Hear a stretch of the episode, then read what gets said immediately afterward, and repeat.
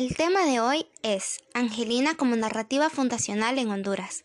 Iniciamos este podcast aludiendo a la lectura en la que pudimos meditar el ensayo del 2009 de Ligia Bolaños Varela, titulado Narrativas fundacionales de fin de siglo.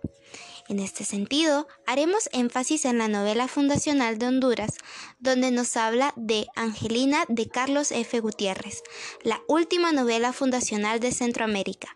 Angelina aparece por primera vez en el año de 1898, inaugurando así el género inspirado del romanticismo en Honduras.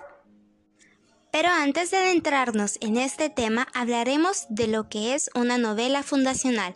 Las novelas fundacionales aparecen en los últimos 30 años del siglo XIX, donde se orquesta culturalmente la etapa fundacional, es decir, el movimiento unido a la fundación de la nación.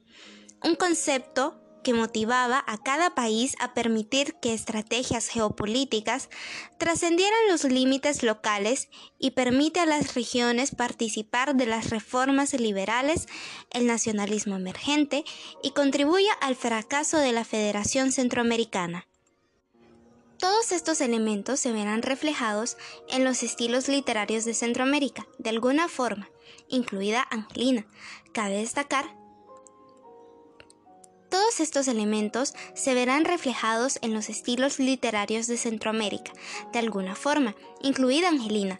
Cabe destacar que una de las características más importantes de la literatura de ese momento era el romanticismo tardío, promoviendo la novela histórica que se apropiaba de las imágenes que se construyen del pasado colonial, permitiendo la idealización de nacionalismos dentro de los límites provistos por el régimen colonial, es decir, las capitales y ciudades más importantes, mezclándolo con elementos ficcionales. Otra característica importante es que en esta literatura emergen voces del proyecto liberal y representa proyectos políticos.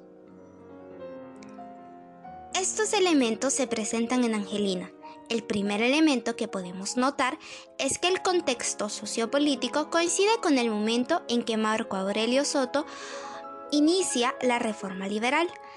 Se desarrolla en la corriente del romanticismo usando las bases históricas del momento y lo mezcla con la novela sentimental, con el drama romántico entre Angelina, Julián y Felipe.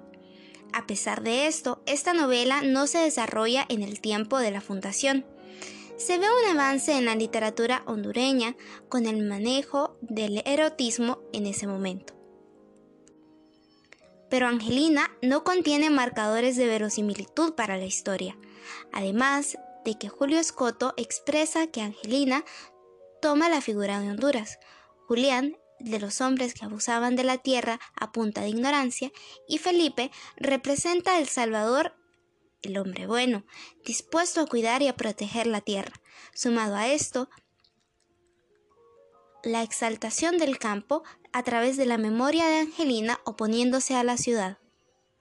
Aunque Angelina no es la mejor novela hondureña, pues contiene abundantes fallas como las descripciones cursis, con términos abstractos y reiteraciones inútiles, es la representación de la novela fundacional, promoviendo el nacionalismo a través de la figura de Honduras impresa en la mujer como muestra de belleza y fragilidad, ubicándose en la época de la Reforma Liberal como movimiento político implícito en la obra.